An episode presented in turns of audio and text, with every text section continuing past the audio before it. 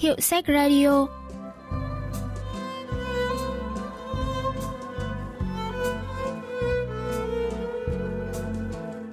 Thanh Tâm xin chào quý vị và các bạn. Mời quý vị và các bạn lắng nghe Hiệu sách Radio, chương trình giới thiệu những tác phẩm văn học đặc sắc và tiêu biểu nhất ở Hàn Quốc qua góc nhìn của các nhà phê bình văn học.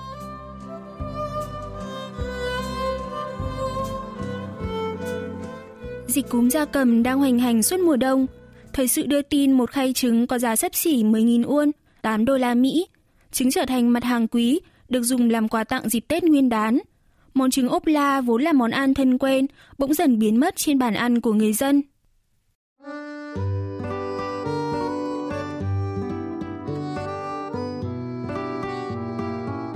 Chuyện ngắn Trứng ốp la bỏ chạy trong đêm của nhà Van Yun Go-eun, sáng tác năm 2017, lấy bối cảnh dịch cúm gia cầm khiến giá trứng trên thị trường bỗng chốc tăng vọt, sánh ngang với giá vàng.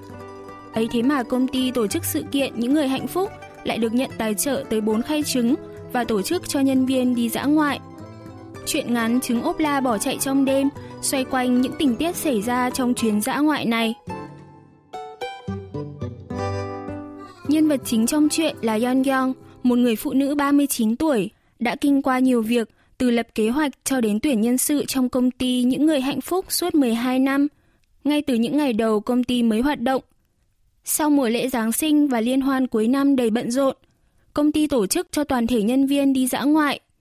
Yeon Kyung vốn là một người tham dự đầy đủ, nhưng lần này cô muốn có một cuối tuần của riêng mình nên thoái lui và đã đặt chỗ đến chăm sóc da tại một tiệm massage nổi tiếng có tên là phòng massage Miss Lee.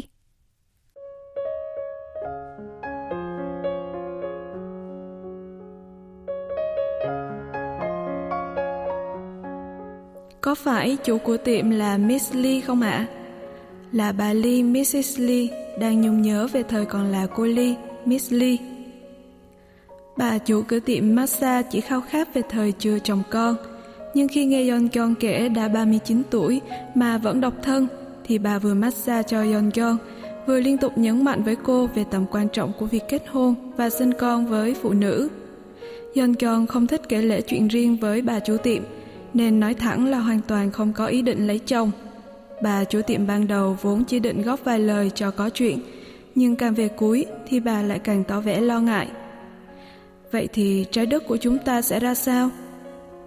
Thế rồi bà nói thêm rằng, vẫn biết giới trẻ ngày nay hay tự nhận mình là thế hệ năm bỏ, bỏ cuộc việc hẹn hò, kết hôn, sinh đẻ, tậu nhà và tích lũy kinh nghiệm làm việc. Nhưng quả thật, bà rất lo ngại cho sự suy tồn của nhân loại. Giòn giòn được đắp mặt nạ lên cả mắt và miệng. Trong bóng tối, cô nhớ về một bài báo đọc được trên tạp chí Nam Giới. Theo bài báo này, thì nguy cơ diệt vong do không muốn sinh đẻ không phải là vấn đề của toàn nhân loại, mà nằm ở những cá thể giống như Yeon Kyung. Thế nên vấn đề lo ngại cho trái đất của bà chủ tiệm massage thật là quá rỗi hơi. Vì cô muốn sống một mình cho đến chết, chẳng liên quan gì đến tương lai của trái đất này cả. Yeon không đoạn tuyệt hẳn với việc yêu đương, kết hôn, mang thai và sinh con. Nhưng rõ ràng, cô luôn suy nghĩ về khoản đầu tư và lợi ích của những việc này. Sẽ thật là hao tổn và lãng phí nếu bị cuốn vào những mối dây tình cảm lằng nhằng, mơ hồ và quan trọng nhất là cơ hội gặp được người vừa ý thì ngày càng ít. Thực ra trong suốt thời gian qua, Yeon Kyung cũng đã âm thầm nỗ lực tìm kiếm cho mình một mối nhân duyên. Nghe nói dễ gặp bạn đời ở nhà thờ, Cô đã chăm chỉ đến nhà thờ cho đến tận ngoài 35 tuổi. Cô còn tham gia các câu lạc bộ leo núi và nhảy swing, nhưng chẳng thu về được kết quả gì. Sau khi massage xong, Yeon Kyung mở điện thoại thì thấy phòng chat chung của công ty đã đầy hơn 100 tin nhắn. Giám đốc đang hỏi những người không tham dự buổi dã ngoại đợt này, trong đó có tên cô. Giám đốc gọi cho cô không được nên nhắn tin yêu cầu cô tìm và gửi chuyển phát nhanh một tệp hồ sơ ở văn phòng. Bình thường là Yeon Kyung sẽ làm ngay, vì những việc như thế này cũng thường xảy ra, và nhà cô cũng không xa công ty là mấy. Nhưng hôm nay thì khác, giám đốc không hề rào trước đón sau, cũng chẳng tỏ vẻ ái ngại vì đã làm phiền cô ngoài giờ làm việc. Mà chính Yeon Kyung cũng không quen với việc từ chối thẳng, rằng với lý do hôm nay là ngày nghỉ. Yeon Kyung nhớ tới một hậu bối, cũng là một trong những nhân viên dưới trướng mình, là Oh Woo Jun. Cô từng tổ chức sự kiện với cậu ta năm ngoái. Lúc đó cô đóng vai ông già Noel, còn Woo Jun đóng vai Tuần Lộc. Làm nhiều thì sẽ có thưởng nhiều. Nhưng thái độ của Woo Jun khi Yeon Kyung giao thêm việc khiến cô vô cùng bất ngờ.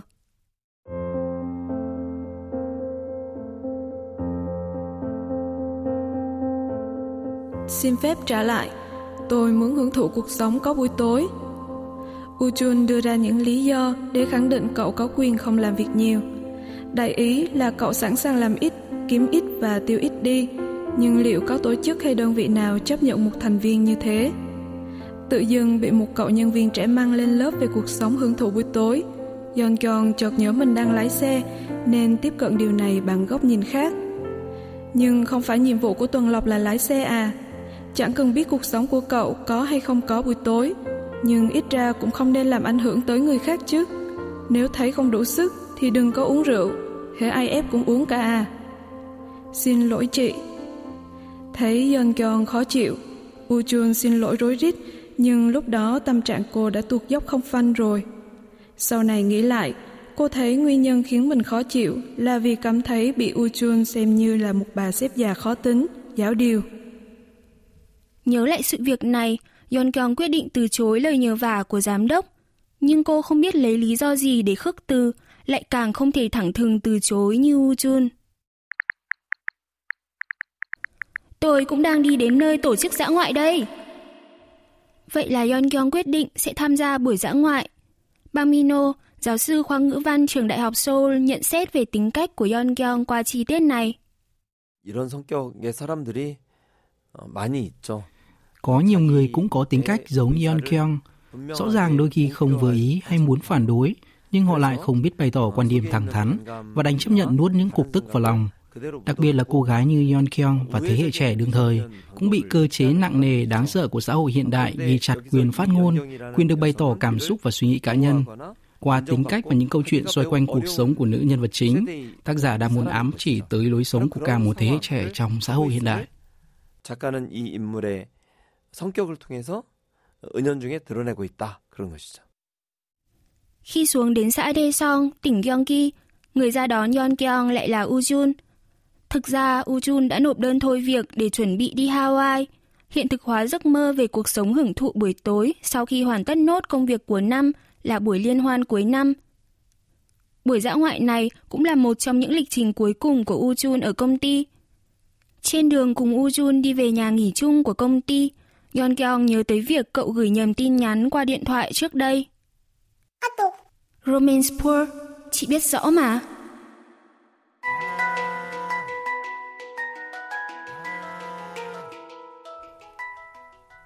Tôi gửi nhầm tin, nhưng tin nhắn đó là thật lòng. Nhà phê bình văn học Chon So-young bình luận về chi tiết này. 1990년대 중반의 미국에서는 일을 하는데도 소득이 부족해서 빈곤한 사람. Vào giữa những năm 1990, người ta gọi những người dù đi làm nhưng vẫn thiếu thốn nghèo khổ ở Mỹ là working poor. Xã hội hiện đại Hàn Quốc cũng dùng từ poor nghèo khổ để tạo ra những danh từ phái sinh đa dạng như baby poor, không sinh con, house poor, không có nhà. Tương cử như Yong Yong tuy cố gắng tìm cho mình một tình yêu đích thực, nhưng lúc nào cũng bị thiếu thốn thứ tình cảm này nên được gọi là romance poor, không có tình yêu. Còn để ý là chuyện ngắn lời bối cảnh, dịch cúm ra con khiến trứng trở thành món hàng hiếm. Xã hội này đặt tình yêu lên bằng con để con đo đong đếm về lợi nhuận đầu tư, sự hao tổn, tiêu phí. Chính thái độ tính toán đời thực dụng của con người đã đẩy tình yêu và tình trạng bị tùy trùng, giống hệt như những quả trứng đang dần biến mất trên trái đất này vậy.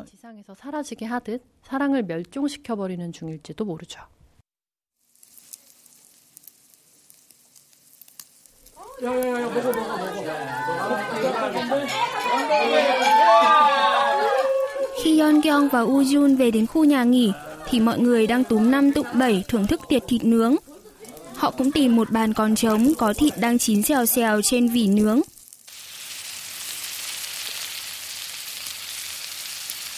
Ở một góc khác, một nhóm người đang ngồi hát hò chơi với nhau. Một người cầm mic kể, nhà nghỉ này nổi tiếng vì ở đây có cái thùng phi tình yêu, chuyên sản sinh ra các cặp đôi. Đó chính là cái thùng phi số 5. Số 5 à? Ở đâu nhỉ? À, ở chỗ kia kìa. Tình cờ Yeon Kyung và U Chun lại ngồi ngay đúng chỗ thùng phi số 5.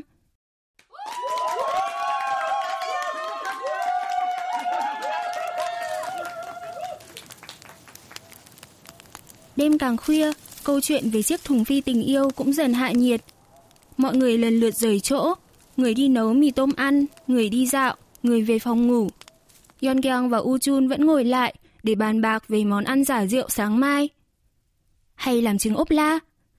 Trứng ốp la, cái đó giải rượu tốt ư? Tôi hay làm món này lắm. Nó vừa mềm, lại nhiều protein nên lúc nào tôi cũng trữ sẵn trong tủ lạnh. Tất nhiên là dạo này thì không thế nữa.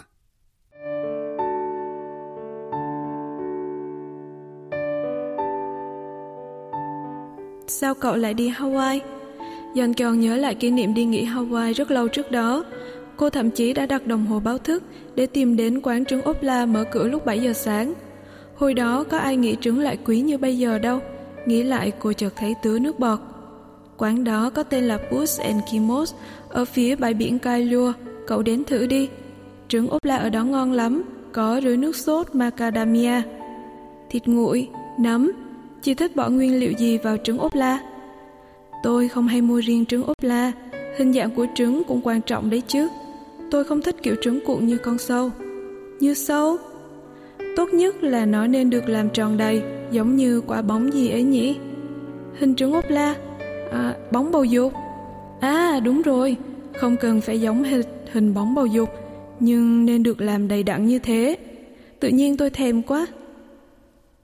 Nghe Yeon Kyung nói thèm trứng ốp la, U Jun liền đứng bật dậy. Chị chờ một lát nhé.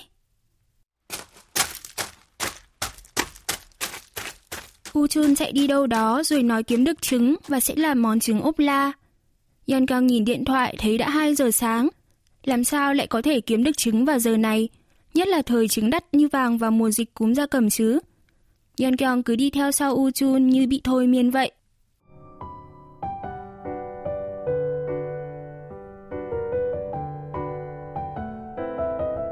Họ đi vào trong bếp, vừa đi U Chun vừa nói, còn đúng ba quả trứng, giờ tìm được cái chảo 18cm thì vừa đẹp. Tôi thấy có ức chuông, tiếc là không có thịt nguội hay phô mai. Thực ra không cần cho cái này cái kia vào đâu, tôi thích nhất là trứng ốp la trần. Yon Chon nói vậy là có ý muốn tự nhắc mình rằng dù không có đầy đủ nguyên liệu nhưng cô vẫn có thể thưởng thức điều lãng mạn này với ba quả trứng. Cô không muốn cứ phải trải qua vòng tuần hoàn hy vọng rồi lại thất vọng. Nguyên tắc của cô từ trước đến nay là giảm tiêu chuẩn kỳ vọng, hoặc tốt nhất là không nên bị chi phối bởi bất cứ điều gì. Nhưng từ lúc bắt đầu câu chuyện về cái thùng phi số 5, có một thứ cảm xúc rất lạ cứ dâng lên trong cô. John Kyung mơ hồ cảm thấy một khoảnh khắc đặc biệt, một khoảng thời gian riêng tư, một món quà riêng đang dần tiến gần lại phía mình. Hy vọng là quãng đường ấy không quá dài, vì cô ghét phải chờ đợi trong bồn chồn. Nếu thật sự như có ai đó đang tiến về phía cô, thì xin nó hãy như một mồi lửa chiếm đoạt cuộc đời cô trong tích tắc.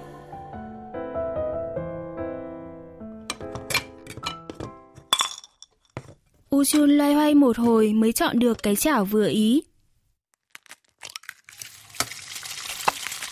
Anh đập ba quả trứng rồi nhanh tay đảo đều. Yeon Kyung đừng ngắm người đàn ông nấu ăn cho mình vào lúc 2 giờ sáng. Rồi cô nhận ra mình chẳng biết gì thực sự về con người của Ujun. Cô nghĩ bụng, nếu trứng ốp la anh làm có phần nào đó hoàn hảo, thì cô chắc sẽ đặt vé máy bay đi Hawaii vào dịp nghỉ phép mùa xuân tới.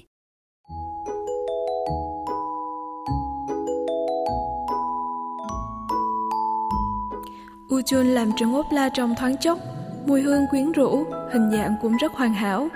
Yeon Kyung chuẩn bị đĩa để đặt trứng. Cô có thể chỉ cần đưa đĩa cho Ujun, nhưng làm thế có vẻ như hai người đang đồng tâm hiệp lực làm món trứng ốp la vậy. Mà cũng có thể bản chất sự việc vốn dĩ là như thế. Khi Yeon Kyung mang đĩa đến cạnh Uchun, khoảng cách giữa hai người gần lại rõ rệt. Yeon Kyung úp đĩa lên chảo làm nắp, còn Uchun thì lật chảo. Trứng rơi, không phải vào đĩa, mà rơi vào khoảng không đầy bể bàn giữa chảo và đĩa. Vào giây phút miếng trứng béo tròn, mềm mại rồi phịch xuống nền gạch lát, hai người chỉ biết đứng nhìn trân trân. Sự việc xảy ra quá nhanh, và là một kết cục nằm ngoài dự đoán. Giây phút này, cả hai nghĩ mọi thứ đã sai hướng, không nên đặt quá nhiều ý nghĩa và hy vọng ngay từ đầu vào tất cả những điều này.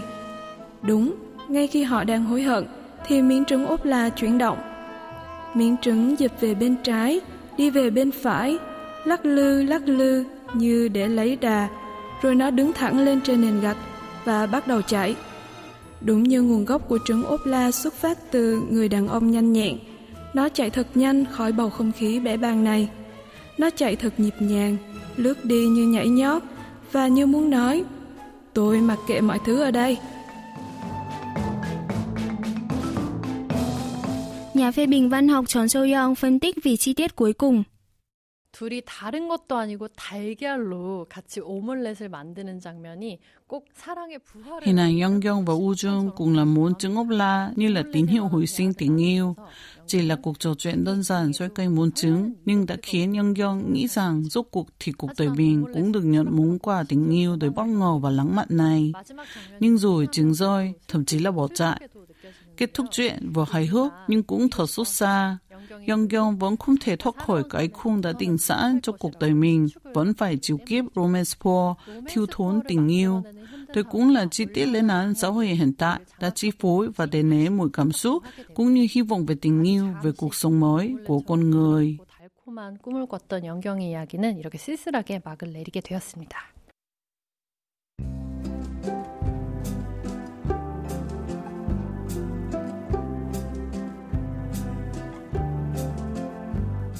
Các bạn vừa tìm hiểu chuyện, Trứng ốp la bỏ chạy trong đêm của nhà văn Yoon Go Eun. Chuyên mục Hiệu sách Radio xin cảm ơn sự quan tâm theo dõi của các bạn và xin hẹn gặp lại vào thứ ba tuần sau.